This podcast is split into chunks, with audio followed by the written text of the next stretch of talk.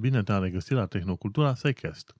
Acesta este episodul 22, iar eu sunt Manuel Cheța de la tehnocultura.ro și de data aceasta vom vorbi despre trei lucruri, virusuri comunicative, studii legate de jocuri video și despre faptul că Scholarly OA a fost închis.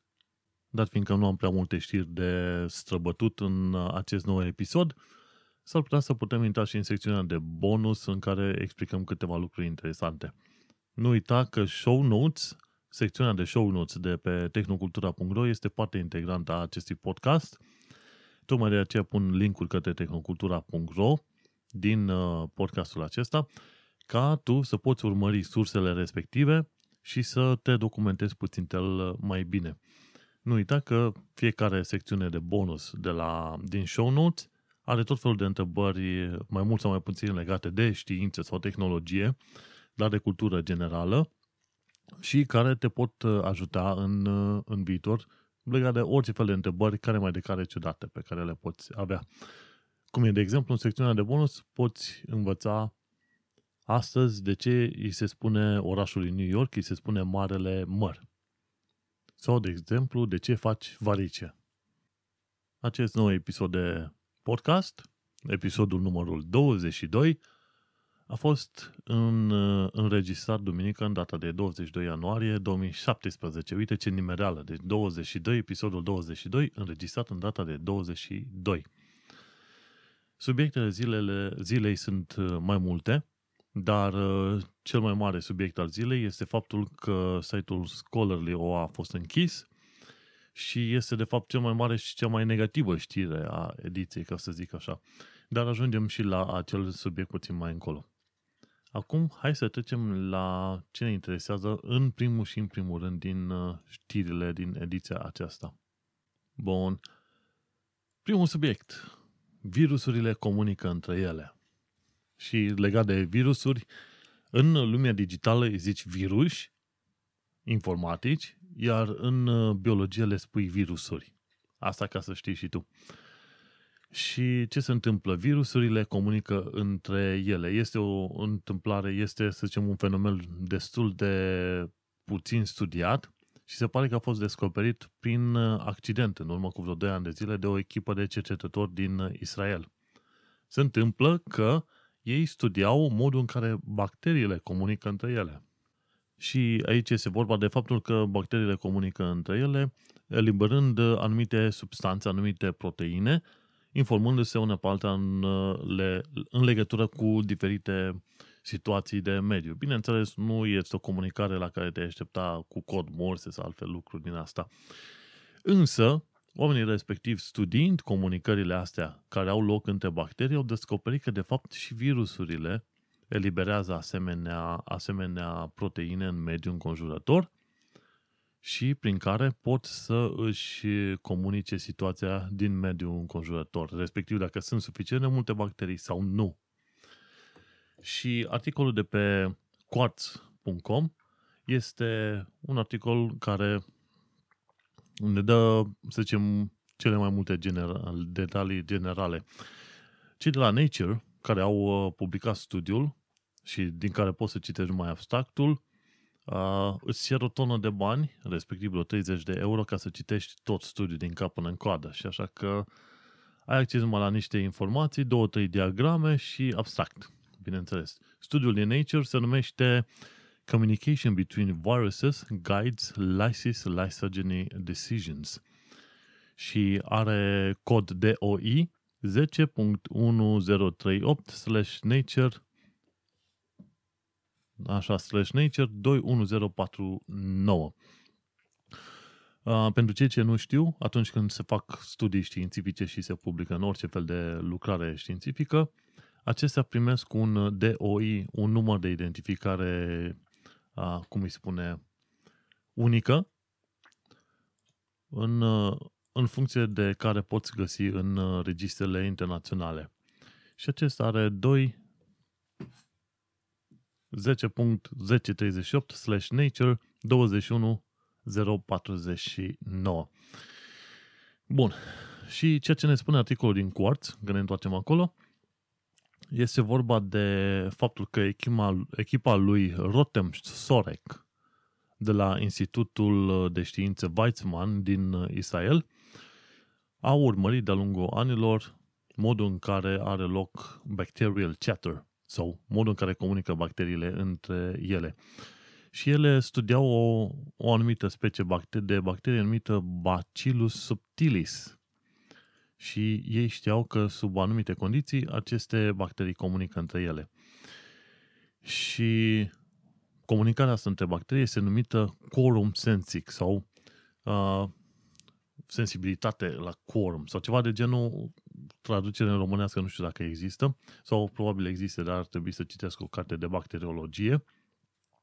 Și acest quorum sensing ajută bacteriile să își controleze modul în care se comportă în mediul înconjurător în funcție de, alt, de numărul bacteriilor din, din jur, ca să zic așa. Și ci că este acest quorum sensing este important în deciderea modului în care o bacterie decide să lanseze un atac asupra, asupra gazdei, adică să se mulțească cu foarte multe bacterii, ori să mai aștepte în viitor. Și se întâmplă că urmărind, urmărind modul în care aceste bacterii din speciile Bacillus subtilis comunică între ele, au descoperit că, de fapt, și virusurile care mănâncă aceste, care distrug aceste bacterii, comunică între ele. Și vorbesc de virusuri, aici este vorba de bacteriofagi.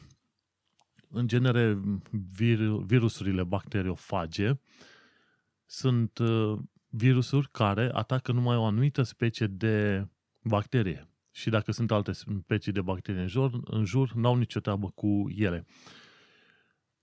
În, uh, mi se pare în episodul 7 de la Tehnocultura Seikes, unde am discutat despre virusuri și despre viața virusurilor, mi se pare că am pomenit și despre viromul uman. Practic, cantitatea de virusuri în corpul nostru și de pe corpul nostru. Și am, s-a descoperit că majoritatea virusurilor ăstora, în și de pe corpul nostru, sunt bacteriofage. Cu alte cuvinte, n-au nicio treabă cu noi, nu, virusurile astea nu sunt interesate de celulele din corpul nostru, ci sunt interesate strict de anumite bacterii pe care le pot ataca. Și este foarte greșit să spui că este un bacteriofag, pentru că fag ar însemna că mănâncă bacteria. Iar ceea ce știm noi despre virusuri este că virusurile sunt, nu sunt parte a vieții, pentru că nu au un metabolism, respectiv nu mănâncă, nu consumă virusurile ceea ce fac au o capsulă proteică în interiorul căruia, căreia se află un cod genetic, ok? Acel cod genetic este liberat în interiorul celulei în, în momentul în care virusul reușește să pătrundă în celulă. Iar acel cod genetic se folosește de mecanismele interne ale celulei pentru a se replica. Și atât. Nu ai de face aici cu faptul că virusul intră și începe să ronțe din, din bacterie până când bacteria asta moare. Știi? N-ai nicio treabă cu, treabă, cu situații de genul ăsta. Și așa noi putea să numești că ești bacteriofag. Este bacteriofob sau bacteriokill, ceva. Deci ucide bacteriile, dar niciun caz nu le mănâncă. Și aici ne întoarcem din nou la studiu și vorbim de Rotem Sorek, care este cercetător la Institutul de Știință Weizmann din uh, Israel el bănuind faptul că bacteriile comunică între ele, ipoteza lui era că, dat fiind, dată fiind frecvența cu care virusurile atacă Bacillus subtilis, acea bacterie numită Bacillus subtilis, probabil că bacteria a, a dezvoltat de-a lungul timpului o metodă prin care să avertizeze alte bacterii de un asemenea atac. Și ase, în acest mod, el a luat un virus numit Phi3T, și l-a băgat, acel, a băgat acel virus într-o, într-un recipient plin cu bacterii, uh, bacteria subtilis. Și, se, așa cum era de așteptat, acele virusuri au uh, ucis bacteriile în, uh, număr foarte mare. Revenind la modul în care virusul ucide o bacterie, uh, există că două, două tipuri de cicluri ale vieții cu ghilmele de rigoare ale vieții, virusurilor în cadrul unor celule. E versiunea litică, practic virusul intră în celulă, se folosește de mecanismele celulei să facă o replicare a codului ADN și a proteinelor ce construiesc capsula virusului, după care se mulțește în interiorul celulei de zeci de ori, sute de ori, mii de ori, până când reușesc să ajungă și la membrana celulei și o distrug. Și în genul, în felul acesta, distrugând uh, membrana celulei, uh, practic bacteria moare, pentru că tot conținutul din bacterie iese în mediul înconjurător. Asta este ciclul litic. Mai e un alt ciclu, ciclul lisogenic, în care virusurile își injectează codul ADN direct în codul ADN al bacteriei respective. Cum face virusul HIV, care este un virus retroviral? Ce se întâmplă? Virusul respectiv intră în celulă și poate să direct în codul genetic și cu ajutorul unor, uh, unor enzime și proteine pe care le are acel virus, reușește să-și introducă codul genetic în codul genetic al uh, celulei respective. Și în acest mod, virusul respectiv se inserează foarte bine în codul genetic și rămâne acolo o perioadă de timp până când uh, celula în sine, când face o copiere a codului genetic, copiază și acea secțiune de virus și în modul acesta permite multiplicarea virusului și în, uh, și în mediul înconjurător. Deci ai un, uh, ai un ciclu litic în care intră virusul în celulă, se folosește de mecanismele celulei pentru a se mulți sau ai un ciclu lisogenic în care virusul se inserează în interiorul codului genetic ca mai apoi să se multiplice la o perioadă ulterioară. Și revenind la ipoteza lui Sorek, el a folosit virusul F3T pentru a ucide o serie de bacterii din, dintr-un recipient. După care, Sorek, după ce majoritatea bacteriilor au fost omorâte, Sorek a filtrat conținutul din din, uh, acea, din acel recipient și surpriza lui, când a mai adăugat alte, alte bacterii și din nou virusul fi trăite în uh, același recipient, virusul a făcut altceva. În loc să omoare uh, bacteriile în, în metoda litică, așa cum am explicat mai înainte, prin distrugerea pereților, virusurile respective au trecut în metoda lisogenică practic s-au inserat în, uh, în interiorul codului genetic al bacteriilor respective. Și el, uh, și el uh, a tras concluzia că în loc ca bacteriile să discute între ele, probabil virusurile discutau în, între ele, în felul acesta. Cu alte cuvinte, el a descoperit că atunci când numărul de bacterii au scăzut suficient de mult și virusurile acestea au eliberat anumite proteine în mediul înconjurător, când concentrația de asemenea proteine din mediul înconjurător este foarte mare, asta înseamnă că numărul de bacterii din zona respectivă este mic. Și asta, la rândul său, reprezintă un semnal pentru virusuri să treacă în modul lisogenic. Practic să nu mai omoare bacteriile respective, ci să își insereze codul genetic direct în codul genetic al, al bacteriilor ca mai apoi virusurile să redevină active la o perioadă ulterioară. Cercetătorul israelian Sorek a numit acele proteine care sunt eliberate de, de virusuri, le-a numit arbitrium, adică de la latinul, cuvântul latin, latin pentru decizie. Și atunci când cantitatea de arbitrium din mediul înconjurător este mai mare, virusurile trec în uh, ciclul lisogenic. Este un mod de a comunica foarte primar, însă se pare că este util, pentru că dacă se întâmplă la un moment dat că virusurile distrug toate bacteriile dintr-o anumită zonă, atunci nu vor mai putea să se mulțească și după un anumit timp virusurile pot să ajungă să, să se degradeze. În funcție de situație, de exemplu, dacă pui virusul HIV pe o bucată de metal și lași acolo 15-20 de minute, virusul HIV începe să se degradeze nu mai are eficiența pe care o avea. Și atunci Asta este, se pare o, o metodă interesantă prin care evoluția a permis virusurilor să se dezvolte pe mai departe. Când uh, nu sunt suficient de multe bacterii, virusul se ascunde în bacterii și stă acolo până când populația de bacterii revine la un număr uh, suficient de mare. Foarte interesantă situația. Ceea ce a descoperit cercetătorul Rotem Sorek de la Institutul de Știință Weizmann din uh, Israel, această comunicare între virusuri, ne va permite în viitor să creăm uh, medicamente mult mai bune pentru combaterea situațiilor din astea în care virozele de, de la răcelele simple până la atacurile cu virusuri puternice, cum ar fi Zika și HIV, sunt, uh, sunt administrate.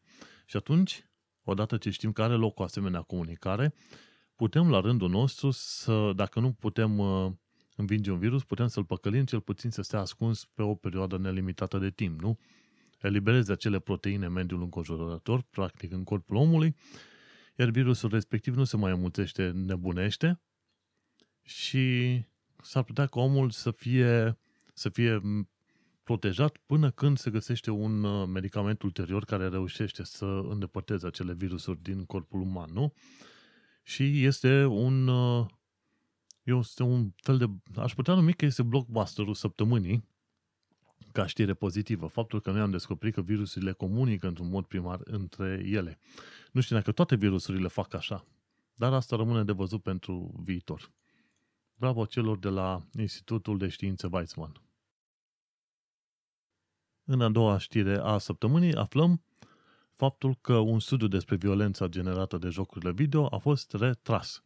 Și de unde aflăm noi despre retrageri? Bineînțeles, aflăm despre retrageri de la retractionwatch.com care se ocupă de oameni, o echipă de oameni care urmăresc uh, retragerile de studii din uh, tot felul de jurnale și motivele pentru care studiile respective au fost uh, retrase. Și Boom Headshot, așa se numește studiul respectiv făcut în 2012, care spunea că jocurile video îi, îi fac pe tineri mai violenți. Și atunci ei ar putea să recurgă la acte de ucidere în masă. De exemplu, cum au în SUA. Studiul a, făcut în, a fost făcut în SUA. În, Sudea, în SUA ei au uh, crime în masă cel puțin de câteva ori pe an.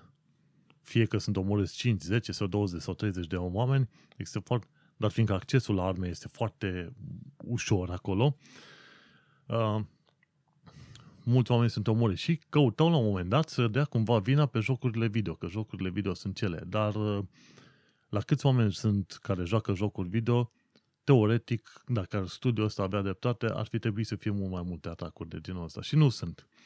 Și la un moment dat, cine, a, cineva din Germania și un alt cercetător, mi se pare, din, a, din a, Anglia, sau nu din SUA, au verificat studiul ăsta și au văzut că are tot felul de probleme statistice. Linkul este în show notes dacă vrei să citești mai multe detalii. Și practic ei au spus, mă, datele nu prea corespund și vrem să vedem datele inițiale, după care voi ați făcut statisticile astea. Și, bineînțeles, datele inițiale n-au putut fi descoperite.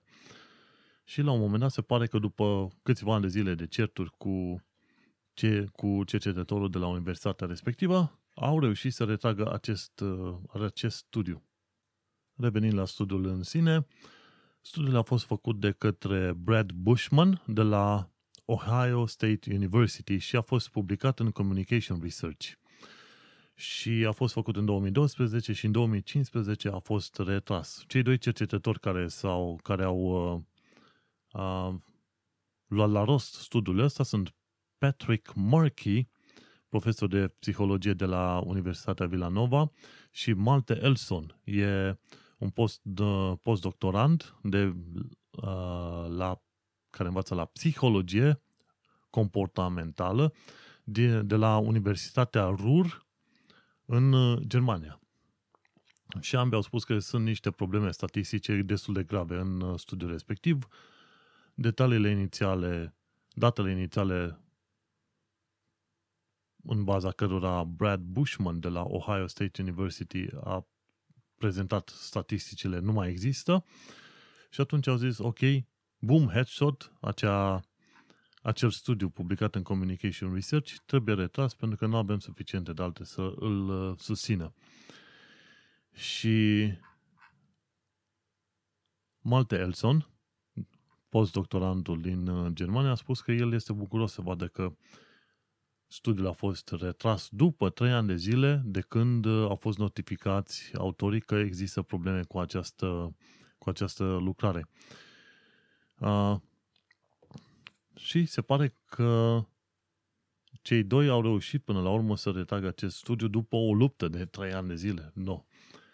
Dar adevărul este, te poți uita și empiric, ca să zic așa, te poți uita că jocurile video sunt un mod prin care oamenii au, se bucură de ceva entertainment, nu un mod prin care oamenii se antrenează să ucidă sau să facă rău.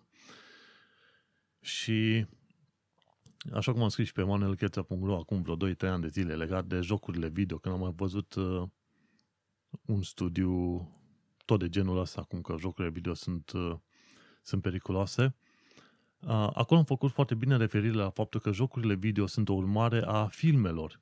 Filmele, la rândul lor, sunt o urmare a teatrelor, iar teatrele, la rândul lor, sunt o urmare a, a cărților, a romanelor, nu? Și atunci, având, având succesiunea asta, când citești un roman din ăla care este destul de expresiv, ca să zicem așa, în care îți dă foarte multe detalii viscerale, ca să zicem, legate de tot felul de scene, ce faci? Te duci, iei cuțitul și începi să omori pe oamenii din jurul tău? Sau mai departe, vezi o piesă de teatru în care oamenii sunt împușcați, omorâți, ce faci? Începi să-ți omori vecinii din uh, spectatori de acolo? Sau la câte filme violente le verzi, inclusiv alea care sunt groaznic de violente, care sunt, uh, nu trec de sfera horror să ajung în super horror, cum e show și alte de genul. Tu vezi la un moment dat că se duc oamenii din cinema și încep să omoare oamenii din jur sau ceva? Nu, jocurile video sunt tot la fel. Sunt entertainment pe același nivel cu cărțile, filmele, teatrele și așa mai departe. Bineînțeles, fiecare are o secțiune sau teatrele sunt mai elitiste, filmele consumer stuff, cărțile mai mult sau mai puțin elitiste și așa mai departe. Tocmai de aceea și jocurile video pică în aceeași, cam în aceeași categorie și să faci, să faci studii în care să spui că jocurile video fac din tine un om mai violent, mm, e discutabilă treaba. Și ajungem acum la cea mai importantă știre a zilei și este o știre negativă. Nu știu dacă mai știi, în fiecare episod, în fiecare ediție de la Tehnocultura Secast aveam câte o rubrică micuță de la scholarlyoa.com în care povesteam ce nou jurnal a mai apărut, un jurnal prădător, un jurnal mincinos, a mai apărut pe planetă și spuneam de ce este rău. În mod normal, Jeffrey Beal, cel care a făcut lista de jurnale prădătoare, a specifică acolo de ce un jurnal a fost trecut în uh, listă. Și este vorba de faptul că apare câte un uh, jurnal numit Jurnalul Internațional al Studiilor Nucleare, bla bla bla, dar de fapt este o chestie în genere din India, sau dacă nu din zona Iranului, niște jurnale de alea false, oameni de știință care vor să-și publice studiile, trimit, uh, trimit studiile respective către jurnalul respectiv, jurnalul ăla ia bani și publică studiul fără să facă niciun fel de peer review, nici nimica. Și au apărut foarte multe asemenea jurnale, cam uh, câteva sute, la, la început după aia au apărut peste o mie. Și Jeffrey Bill, care este, este profesor la Universitatea Denver din Colorado, a făcut o asemenea listă și lista respectivă era notată în scholarlyoa.com. Lista respectivă a fost foarte celebră și încă este celebră și folosită peste tot în lume, pentru că atunci când tu vrei să studi- uh, publici un studiu, este bine să, să-l publici în uh, publicații redutabile, oficiale, bune, nu în uh, publicații care te mint, n-au nici echipă editorială, nici nimic și tu zici că vrei să-ți începi munca de om de cercetare, ești doctorant, postdoctorant și așa mai departe și descoperi că publici într-un jurnal indian pe care nu-l citește nimeni și în care poți să publici tot felul de minciuni ordinare, știi? Și atunci Jeffrey Beal, rolul lui auto-asumat, bineînțeles, a fost de a filtra tot felul de asemenea de asemenea publicații prădătoare, cum îi se spune, știi? Și ce s-a întâmplat? Ei, uite că băieții de la Retection Watch au descoperit săptămâna asta că Scholarly WAP e închis. Game over. Și când m-am dus și eu pe site, nu mai era niciun articol. Site-ul este încă sus, dar articolele sunt șterse. Uh, și atunci asta e un lucru destul de rău. Deși omul a și fost dat în judecată și așa mai departe, încă din 2008 începuse să scrie uh, lista respectivă și să o actualizeze, știi? Scholarlyoa.com luna asta avea mai mult de 1000 de publisheri mincinoși trecuți în uh, lista asta. Dacă te uiți pe Tehnocultura la show notes, am re, de la o listă simplă în care erau trecute uh, jurnalele alea mincinoase, s-a ajuns la o listă destul de com- complexă. La o listă cu, are vreo patru liste diferite. Unul, uh, o listă este publisher mincinoși, după aia sunt jurnaluri mincinoase, după aia sunt metrici mincinoase și după aia sunt jurnaluri legitime convertite pentru scopuri negative. Ce se întâmplă? La un moment dat, unii dintre publisheri ăștia reușind să strângă niște bani, mințind, uh, mințind practic cu oamenii de știință care ar fi vrut să publice acolo, uh, au reușit să cumpere jurnale legitime din zona Canadei și SUA, care la un moment dat nu mai aveau fonduri. Și au reușit să cumpere acele jurnale și după care au început să accepte tot felul de studii și bazaconii ordinare în jurnalele respective. Și de ce este rău cu aceste jurnale prădătoare și mincinoase? Este rău pentru că apar tot felul de idioți și neaveniți, publică minciuni și uh, studii care n-au nici cea mai mică rigoare științifică, după care ei pot fi lăudați în țara lor de origine că sunt mari oameni de știință. Și omul simplu zice, uite, asta e om de știință că a publicat în Jurnalul Internațional de Cercetări Nucleare. Și a spus că electronul gândește, știi?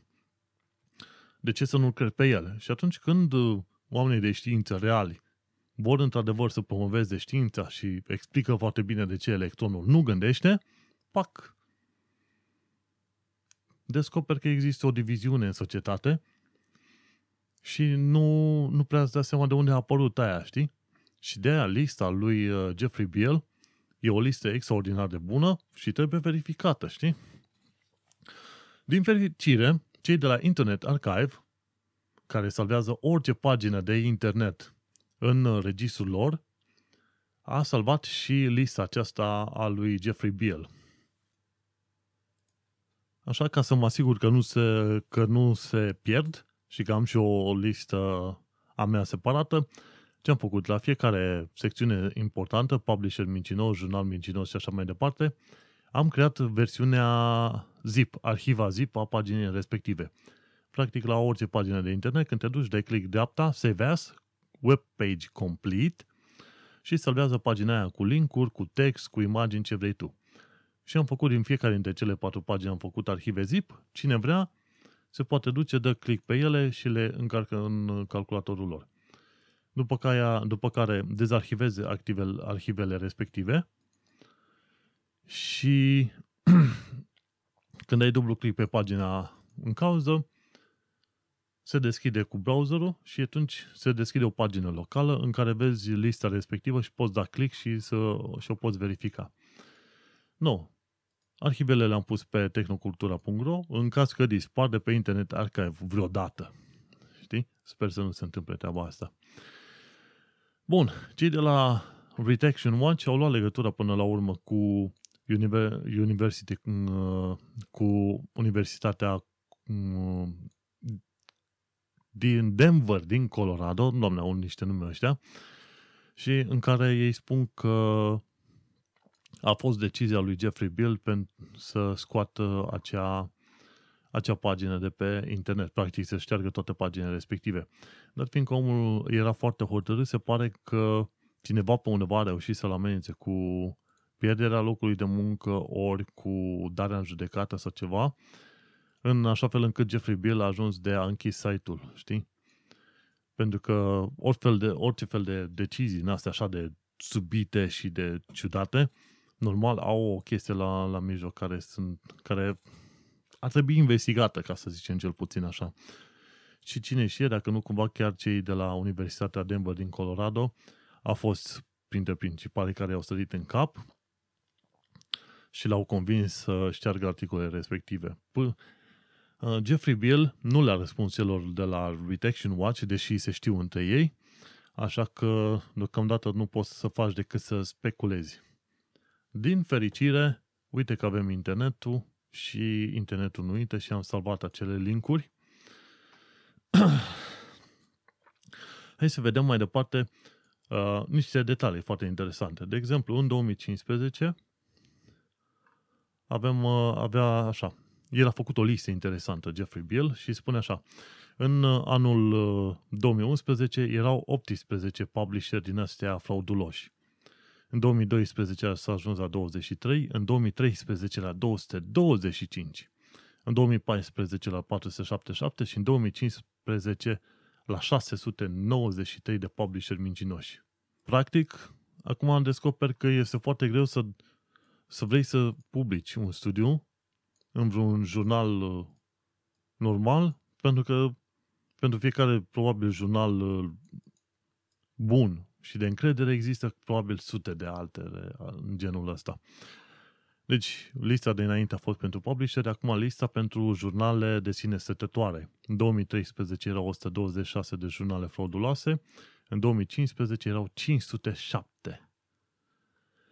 Îți dai seama, și sunt foarte multe. Și el a făcut lista asta, piu, a avut, bineînțeles, el a făcut lista asta într-un mod, să zicem, arbitrar, dar totuși anumite chestii dacă nu, peste tot, dacă te puteai să citești tot felul de articole care le-am trimis eu, descoperai faptul că aveai motive suficiente să nu ai încredere într-un jurnal sau un altul, că nu avea echipă editorială. Ei spuneau că sunt din... Uh, e un jurnal cu sediul în San Francisco, de exemplu, dar uh, uh, toate detaliile care le puteai afla pe internet despre jurnalul respectiv indicau faptul că ei erau undeva prin prin India, nu știu pe unde, în ce oraș, în Punjab, știi? Și erau foarte multe chestii în astea, mă, dar dacă tu ai într-adevăr, unde e echipa ta editorială? Erau trecuți oameni, cercetători în echipele editoriale, dar care nu știau că sunt trecuți în lista aia. Ei n-aveau nicio treabă cu jurnalul respectiv, știi? Și atunci Jeffrey Bill primea asemenea liste, se uita la ele, după care scria despre ele, știi? Faptul că listele au dispărut de pe site-ul lui este destul de suspect.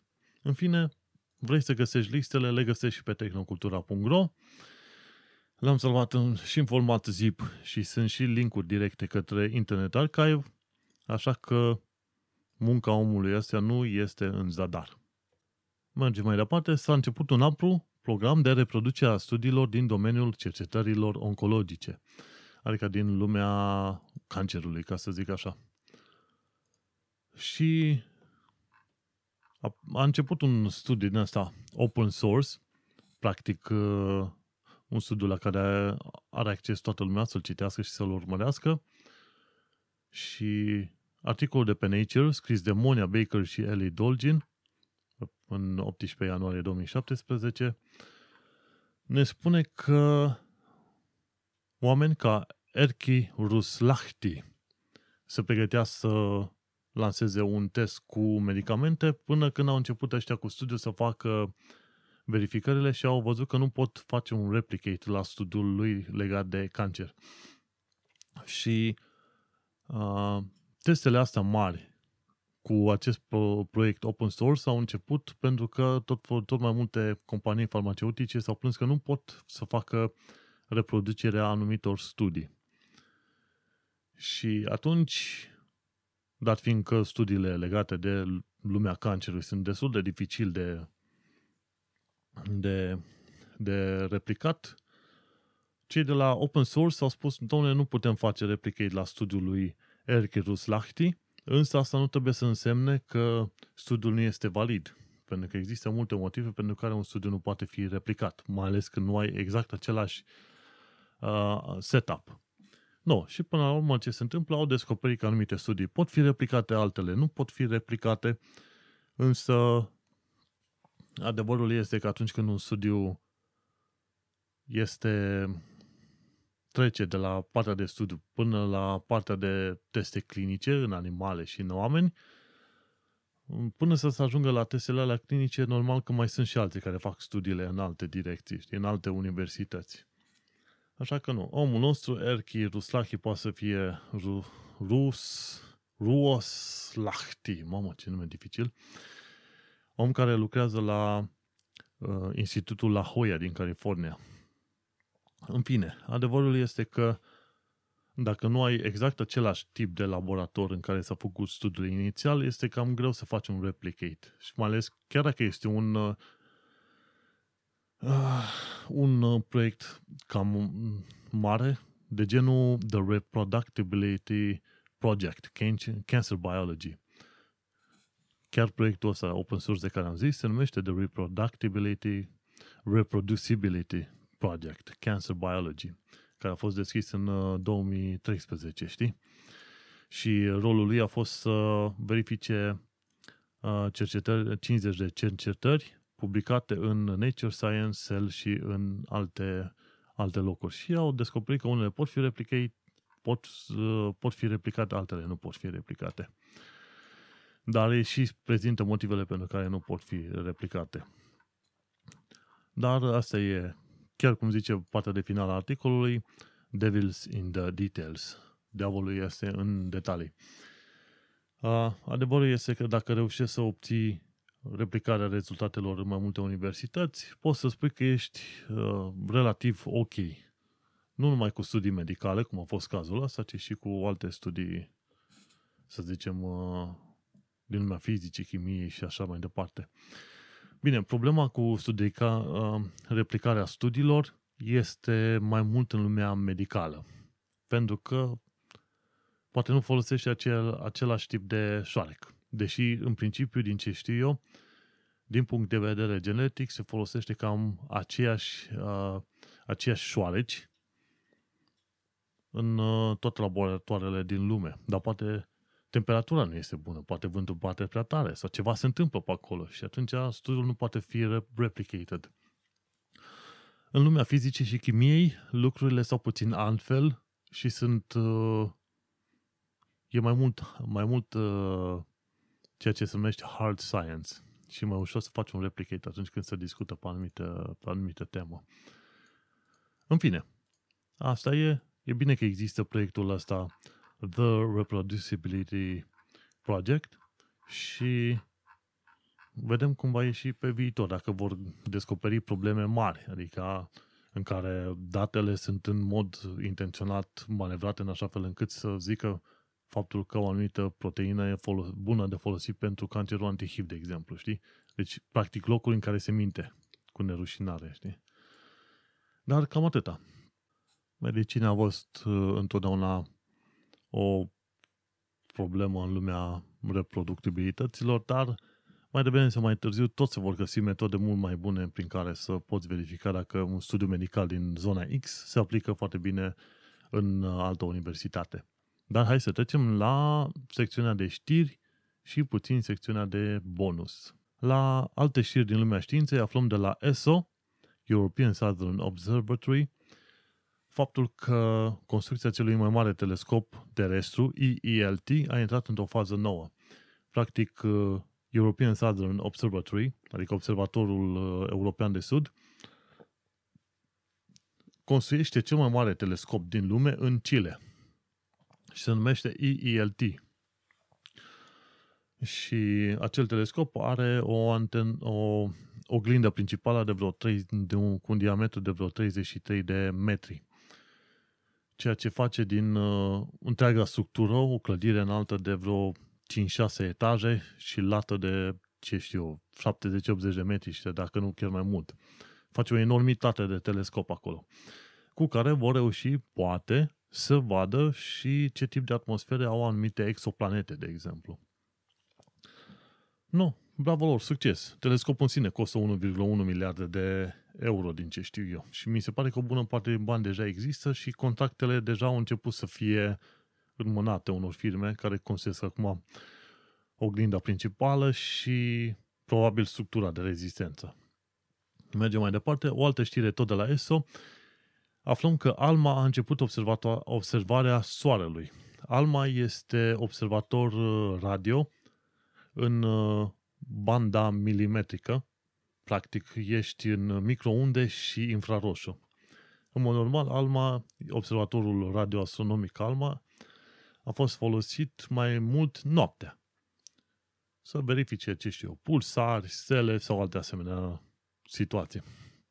Uh, alte asemenea corpuri. Mai nou, pe timp de zi, se pare că ALMA este bun de folosit pentru identificarea, de exemplu, a petelor solare pe soare, dar fiind care că acționează în, în spectrul uh, radio, bine, radio foarte înalt, știi, ești la microunde și și chiar la la uh, spectrul infraroșu, știi? Și atunci poți să ai mult mai multe detalii legate de soarele nostru atunci când folosești nu numai spectrul vizibil să observi petele, ci și intri și în spectrul microundelor și infraroșu, nu? Așa că, da, e un lucru foarte bun faptul că alma poate fi folosit și pe timp de zi. Mergem mai departe, cei de la Science Mag spun că există numai trei specii de animale în care este prezentă menopauza. Sunt două specii de balenă și oamenii. Restul animalelor nu există niciun fel de animal care să aibă menopauză. O altă știre din lumea științei de la The Guardian. Și acolo se discută despre psihanaliza negaționiștilor schimbărilor climaterice. Oameni care practic aparțin unor culturi în asta de climate, uh, climate deniers. Și cum poți să înțelegi, eventual, cum poți să le schimbi mentalitățile. Și bineînțeles, o altă știre a săptămânii, cei de la Science Friday spun că oamenii de știință sunt îngrijorați de modul în care administrația Trump va afecta lumea științei. Și guess what?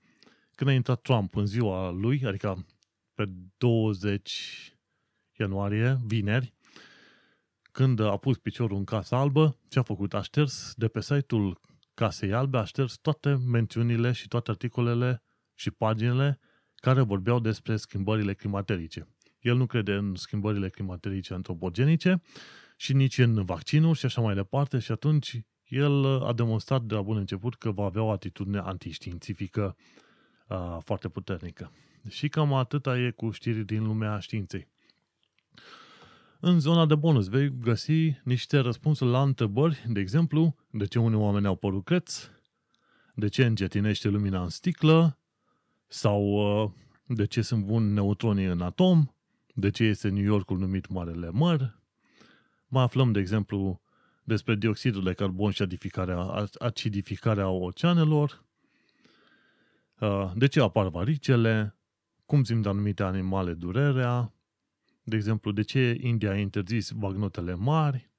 Sau ce sunt anumite lumini stranii de pe lună. Nu uita să verifici show notes de la tehnocultura.ro Și cam atât în acest nou episod de Tehnocultura Secast. Tu ai ascultat episodul 22, în care am vorbit despre comunicarea între virusuri, despre jocurile video în studiile științifice și despre știrea negativă a săptămânii, faptul că Scholarly OA a șters toate articolele legate de publisherii prădători. Eu sunt Manuel Cheța de la tehnocultura.ro și ne vom auzi pe data viitoare. Succes!